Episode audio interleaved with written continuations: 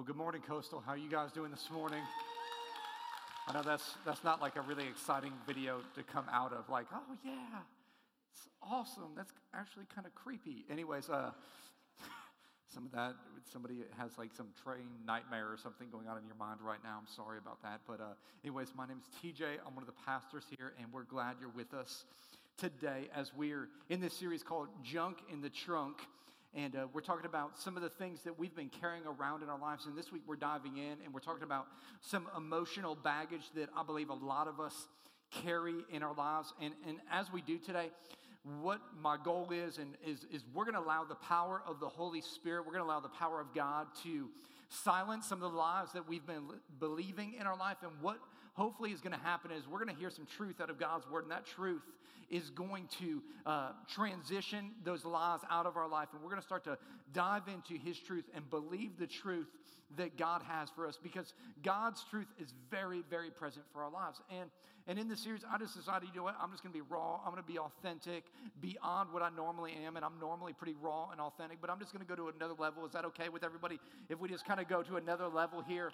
Uh, because here's the deal I don't, I don't want us to walk around living with all this junk in our lives. And I know that it, if I'm not willing to get honest, maybe, maybe some of you all won't get honest. And so, um, two weeks ago we had an incredible weekend. Anybody remember what two weeks ago was? What was that day? It's kind of an important easter. Easter there was there's a lot of people here not quite as many as there are. Well actually there's a lot more people than what there are right now.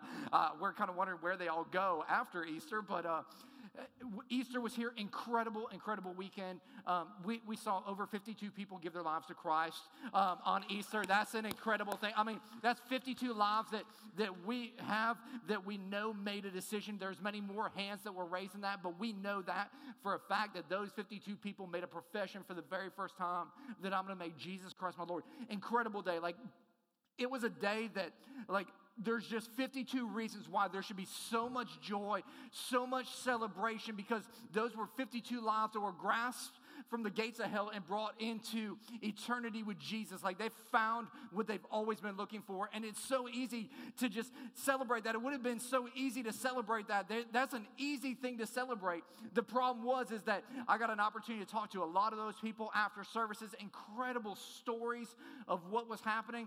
But with that, there was also one kind of negative conversation that happened. Um, you know, there's 52 great conversations and, and changed lives. And then there's one person that came up to me afterwards and, uh, and they said, you know what, that, that was great today, except um, you, you, you didn't preach about Jesus and the resurrection today. Like, you did it wrong.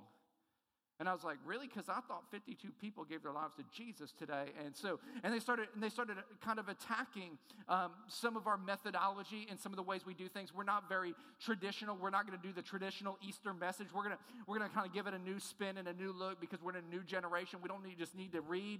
We can experience all that God has for us. And so this person started attacking my personal character and all these things. And, and I had 52 reasons why I should be excited about what happened. But you know what I went home with? The one negative. The one negative.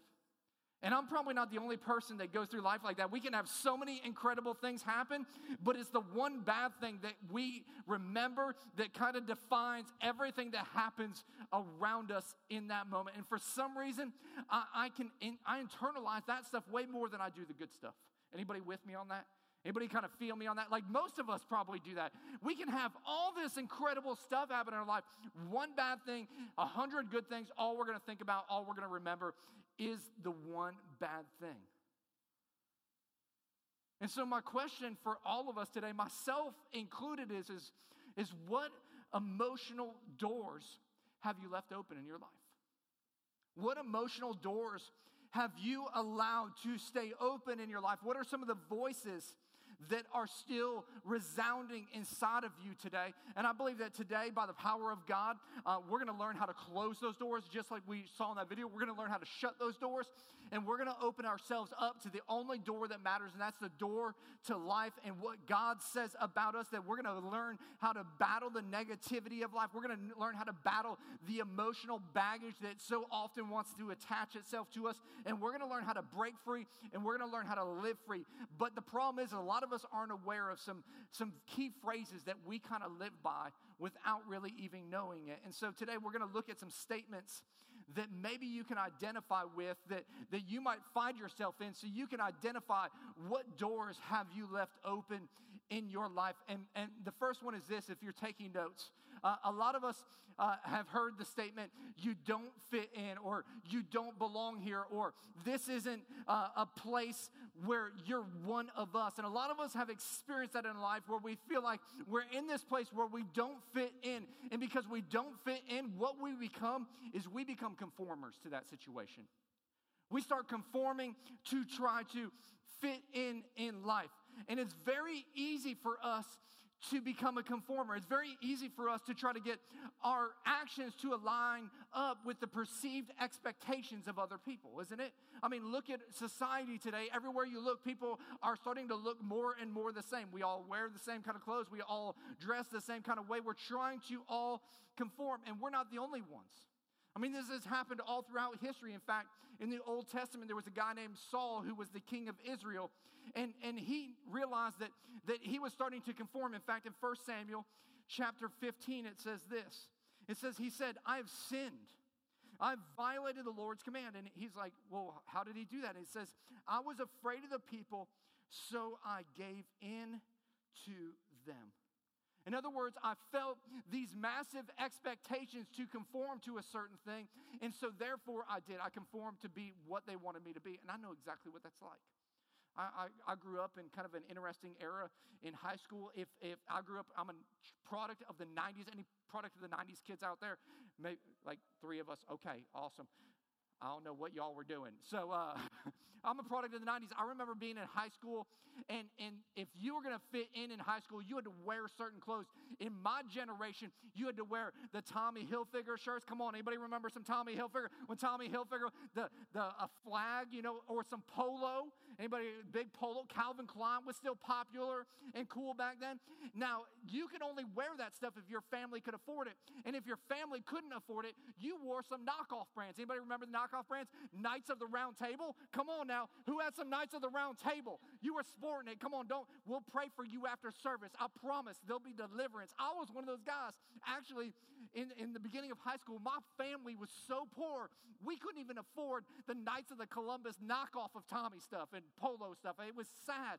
And so, because my mom and my dad wanted me to be able to fit in, my mom thought it would be a good idea to go buy some Hanes shirts and embroider like Calvin Klein on them. Seriously. Um, this is no lie. Straight up. Embroidered Calvin Klein across them. So I'm rolling into school thinking I got Calvin Klein on. And I'm, I'm sporting. I'm like, what's up? I got some Calvin, bro. Calvin. You know, it was like, it was all that. I didn't have the Calvin Klein jeans. We couldn't afford those. But I had some, some t-shirts. And I, I remember I had this green sweatshirt that I would wear all the time. And, and what happened is, is I was dating this girl and she decided to borrow my green Calvin Klein sweatshirt. The only problem was is that it said Hanes on the inside. You want to not fit in any longer? Have your girlfriend wear your Calvin Klein sweatshirt that says Hanes on the inside. And she went and blasted it all over school. It was terrible.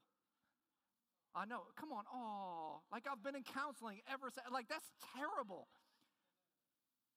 Why? Because my parents wanted me to be able to fit in with everybody else. They didn't want me to be an outsider. They wanted me to be able to fit in. And I was constantly hearing this message that I didn't fit in.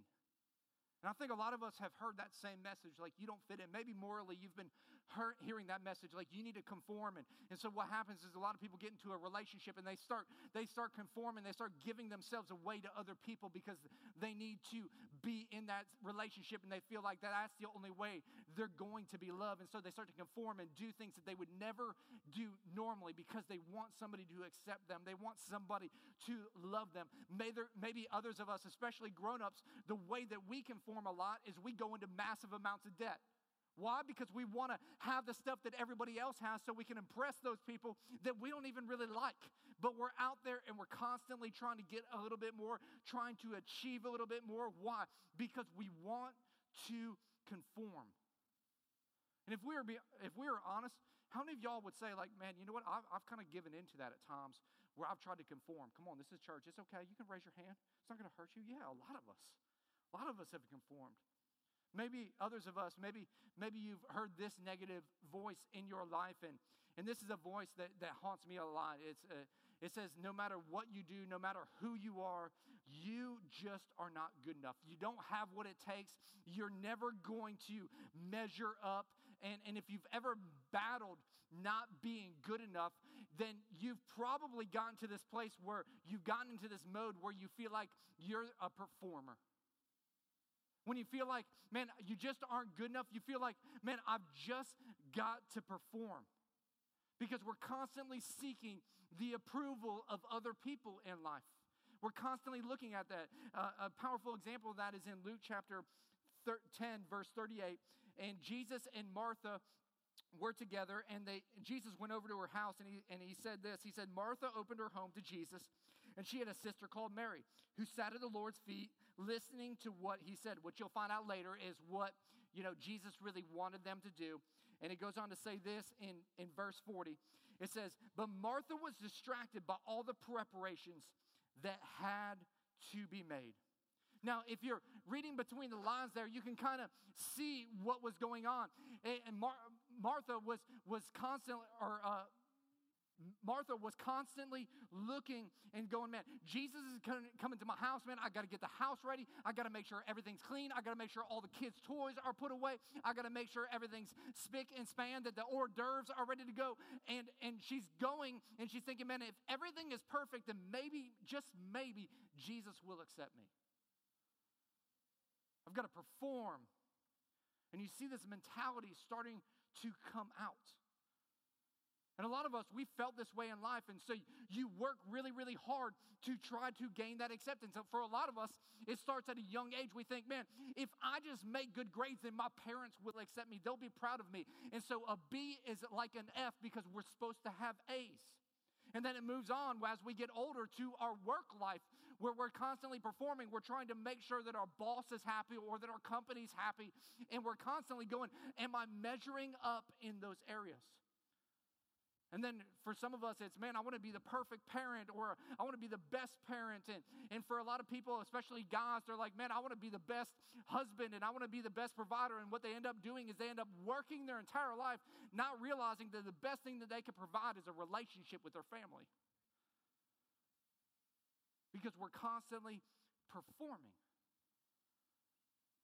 And for me, I, I know what this is like. I'm, I, like I fall so much into this category in my life. And and the thing that I hate more than anything else is, is when I'm trying to be perfect, is when I get embarrassed.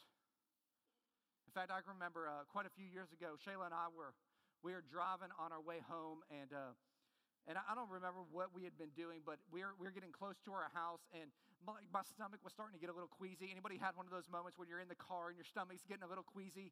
And it seems like the closer you get to ha- your house, the worse it gets. Anybody else experienced that before? Like it's the worst thing in the world. And so I'm like, man, I'm not, Shay, I'm not really feeling so well. Things aren't going real good right in here. And, uh, and she's like, oh, really? And she's like, I'll speed up a little bit. And so we're getting close to our house, and like it, your stomach's not doing well, so the cheek, butt cheeks are starting to tighten up a little bit. You know what I'm saying? Like, some of y'all know where this is going. And so uh, I told you we're getting pers- more personal than we ever have before. And so, uh, and so I, like we're going, and I'm like, man, it's just not doing well. We're like a mile from our house. And so she speeds up, and there's this pothole on our road, and she hits it, and and it's like, and and and I go, ooh, you know, I like. And she looks over me and she goes, You just crapped your pants, didn't you?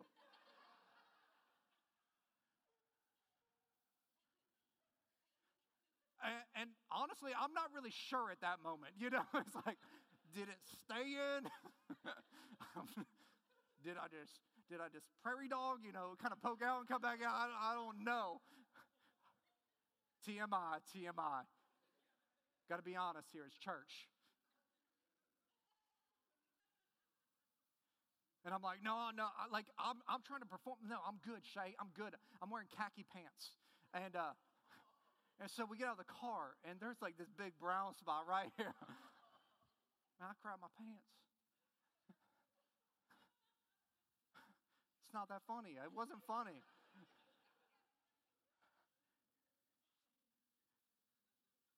Like I'm always trying to impress my wife. I didn't impress her very much that day.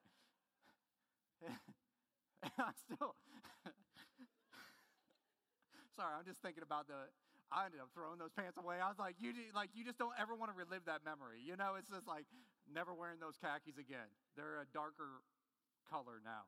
Uh, but I can I can still remember in my mind thinking, man, TJ, you're such a failure. You're such a screw up.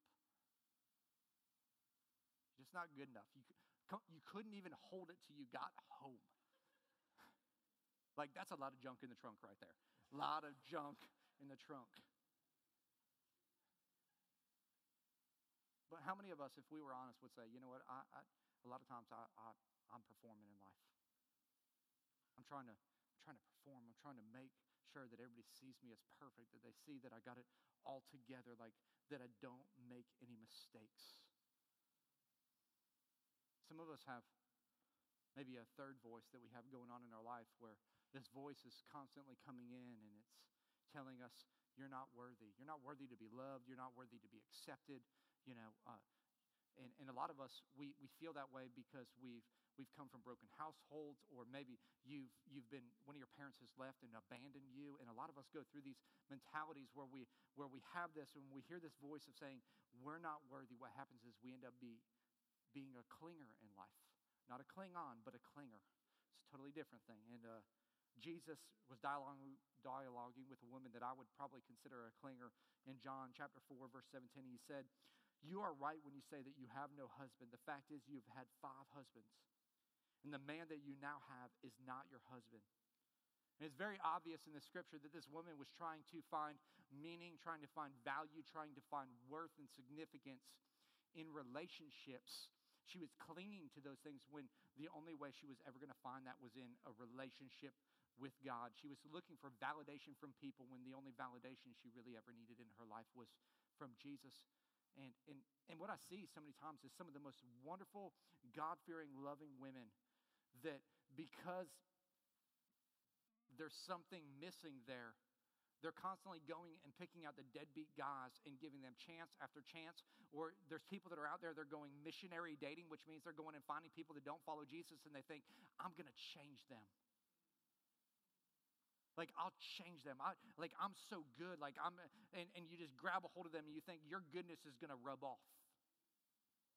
Some of y'all are like, well, how do you know if you're a clinger? Listen, if you've had three or more restraining orders against you, you're probably a clinger. Good indication. Uh, a good indication if you're a clinger if, is if you're one of those people that you get on a phone call, you have a 10 minute conversation, it ends fine, and you call them back and you go, Hey, is everything okay? Like, I thought I heard something a little weird in your voice. Like, I just want to make sure we're okay. You're probably a clinger, trying to cling on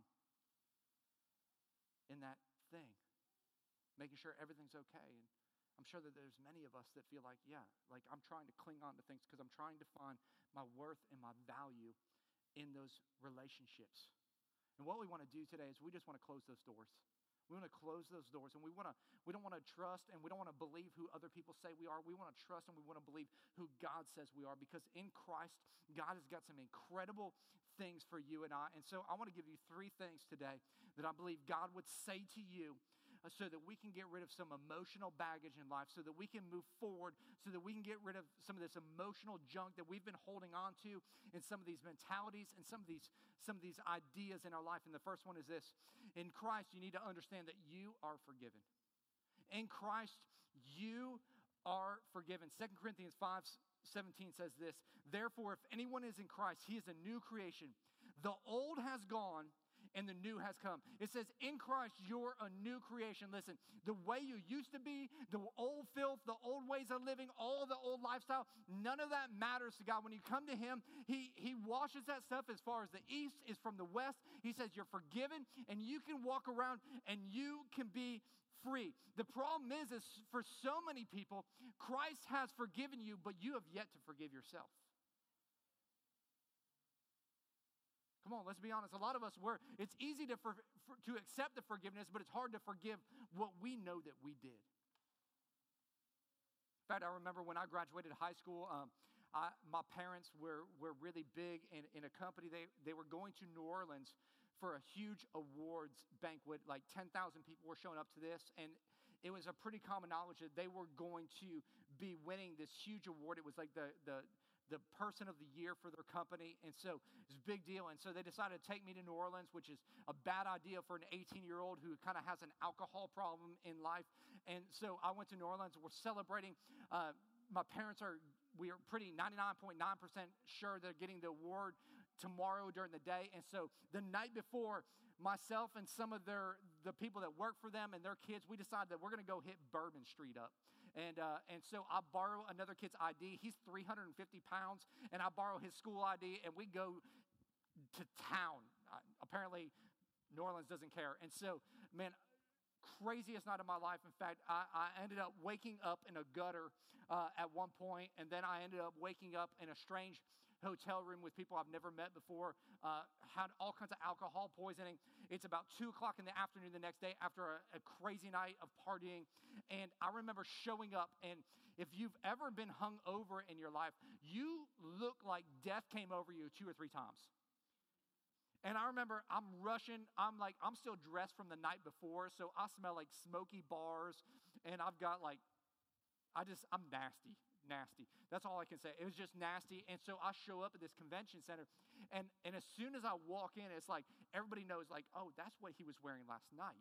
And, uh, and like death is like literally, I walked up to my parents and I gave my mom a hug. And she's like, good Lord, where have you been? Like, I still have puke on my shirt and stuff. Uh, and, and I'm just trying to hide it underneath a, a sport coat. And I remember seeing the most disappointed look I've ever seen on my parents' face in my entire life. Because not only did I disappoint them, but every person there knew them. They had a great name, they had a great reputation, and I made them look terrible. And I remember my mom and my stepdad just going, just go back to the hotel room. We don't even want to see you. And making the walk of shame back to the hotel. And when they got home that night and they had gotten their awards, I remember going in there and just saying, Man, I'm so sorry. So sorry I shamed you. I'm so sorry I embarrassed you in front of all of your colleagues, in front of all of the people that are important in your life. And because my parents love me, they're like, man, we forgive you. In fact, I don't, I don't know to this day that they've ever mentioned it again. But for years, I walked around because I couldn't forgive myself. I had all this guilt, I had all this shame. Man, and it was weighing me down. And so many times in those moments, those voices come back you're unworthy, you're unlovable, you're unforgivable, you don't deserve any of this. What you need to understand is in Christ, you're forgiven. And if Christ can forget and forgive, then it's time for you to forget and forgive yourself. It's time for you to move past this thing, not because you've earned it, but because Christ paid for it. And it's time for some of us to break free and ultimately realize the good that God is trying to do inside of every single one of us. In fact, in Ephesians 1 7, it says, In Christ we have redemption. It says, it means the price has been paid through his blood. When he shed his blood on the cross, man, it was taken away. The forgiveness of our sins. And so in Christ, man, you're forgiven. Some of you need to hear that today. And then you need to forgive yourself. Second thing, in Christ, you are secure.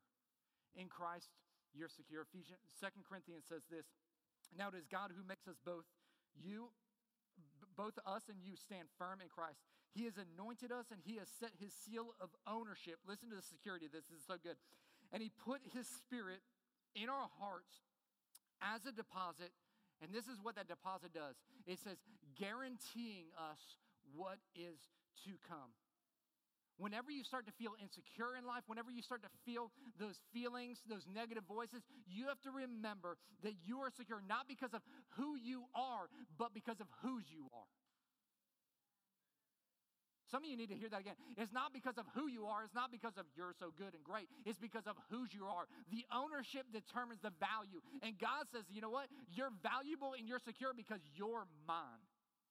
That's a big deal. And you've been sealed by the Spirit of God that He sent so you could have life and you could have it more abundantly. And we need to realize that we can go to God at any moment, at any time, and get right with Him. It reminds me of when, when I was uh, working for this ministry called Teen Mania. We used to put on these huge events, and we'd go into uh, big uh, convention centers, and they would hand out different tags to people based on what tag you had would allow you to go different places in life. And so um, we did this one event called Day One. It was the largest youth gathering uh, um, in the 90s that had ever happened. And, and so we rented out the Pontiac Silverdome in Michigan, and, and we were doing this huge event. We had all these great speakers and pastors. And I happened to get this tag that said all access. And so, what that meant is that I could go anywhere I wanted at this convention center and in this arena. I could walk into VIP suites. I could go backstage. I could go hang out in the speaker's lounge. Didn't matter where I was. I could go anywhere I wanted. Other people would try to go to the same places I would. They'd be like, uh uh uh, you don't have all access. And so, I'd be walking around. I'd go sit down next to Andy Stanley and be like, what's up? You know, and, and some of y'all don't know who Andy Stanley is, and he wouldn't say anything to me, but I had the access. And some of us need to realize that when we have Christ, we have access to everything that He has for us. We have forgiveness. We have access to the very throne of God. It says in, in Hebrews that we can therefore come boldly before the throne of grace that we may obtain mercy and find grace in our time of need. We can go boldly before God any, anytime we want because of the cross and what Jesus did. And that security should give us some hope that no matter what's going on in life, no matter what anybody else says, it doesn't matter because Christ says that I'm His. I'm His. And greater is He who lives in me than the testimony of the rest of the world. And so we need to realize who God says we are, and we need to believe who God says we are because in Christ we are forgiven, in Christ we are secure, and in Christ you are absolutely and completely free. You're absolutely and completely free. John 8:36 says this, "So if the Son sets you free, you will be free indeed. When Jesus sets you free, you're free from your past. You're free from the hurt. You're free from all the negative talk that's been spoken to you. You're free from the voices that continue to come into your mind and tell you you're not good enough, you're not smart enough, and gosh darn it, people don't like you. You're free from the addictions that once the use hold you captive in your life. You're free from the, the baggage that has held you back and slowed you down from becoming the person that God wants you to be because you're created to be free. And who Jesus sets free is free indeed. The other week, I had 52 reasons to be free and go, man, God, you're incredible, you're awesome. And I want let one negative thought ruin my day for a good two to three hours. Like I was ticked off, man. It was like, it's like, man, this one person, I just wanted to punch them in the face.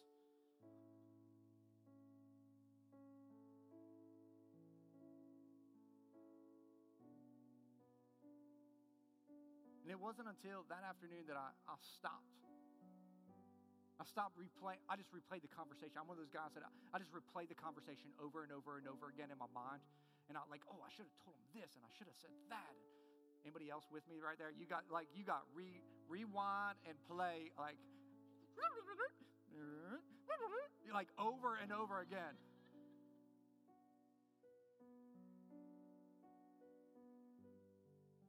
Wasn't until I got to this point where I'm like,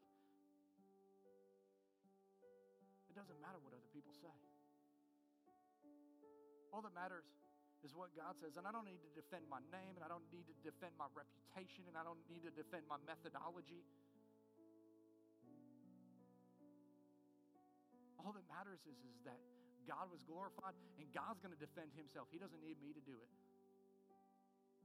All he needs for me to be is to be forgiven, to be secure, and to be free.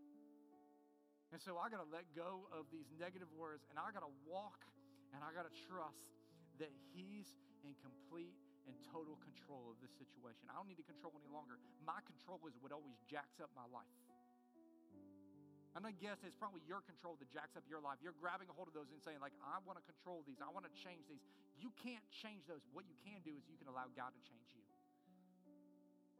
for some of you today, it's time for you to, to grab those negative voices and it's time for you to shut the door on them. It's time for you to, to take a leap of faith and say, man, in Christ, I am forgiven. In Christ, I am secure. And in Christ, I am free. We take that leap of faith today? Will you let go of some of the things that have been holding you back so you can experience the fullness of what He has for you today? Let's pray. God, we just come before you today, and I know it's so easy for us to be in the mentality where we're always trying to conform and where we're always trying to perform or where we become these clingers in life where we're, we're trying to to make do with the screw ups and the mess ups and the insecurities that we have. And and so many times we allow those things to define our lives and we run towards those things and run after those things but today, God, I believe that you want to set us free. And there's some of us, man, we've been dealing with those for a long time. And, and the Bible says, and we read it, who the Son sets free is free indeed. When we find Christ, He brings freedom into our lives. As we allow Him to, to start to change out the negative voices with His truth, He transforms us. And maybe there's some of you here today, you need a transformation. You need to silence the negative voices. How many of you would be honest and say, man, there's some negative voices that I need to be silenced? I need to give those things to God here today with every head bowed and every eye closed, man. If you just slip your hand up real quick, I want to pray for you. Yeah, there's a lot of you. A lot of you. God, we just come before you. We thank you that your truth supersedes any lie that the enemy has ever told us. The, the devil is a, is a liar and he comes to steal, kill, and destroy. But God, you have come to overcome and overcome this world. God, I thank you that you're going to overcome in our lives right now, that your truth, the truth of your word, that you have given us your spirit, that you live inside of us, that we don't have to live under the lies of what other people have said. We can believe what you said, and you said, we are free. And so we grab hold of that today, and that in you we're forgiven, that in you we're secure, and that in you, man, we can experience the fullness of your freedom. God, thank you for what you're doing here in people's lives today. It's in Jesus' name that I pray. Amen.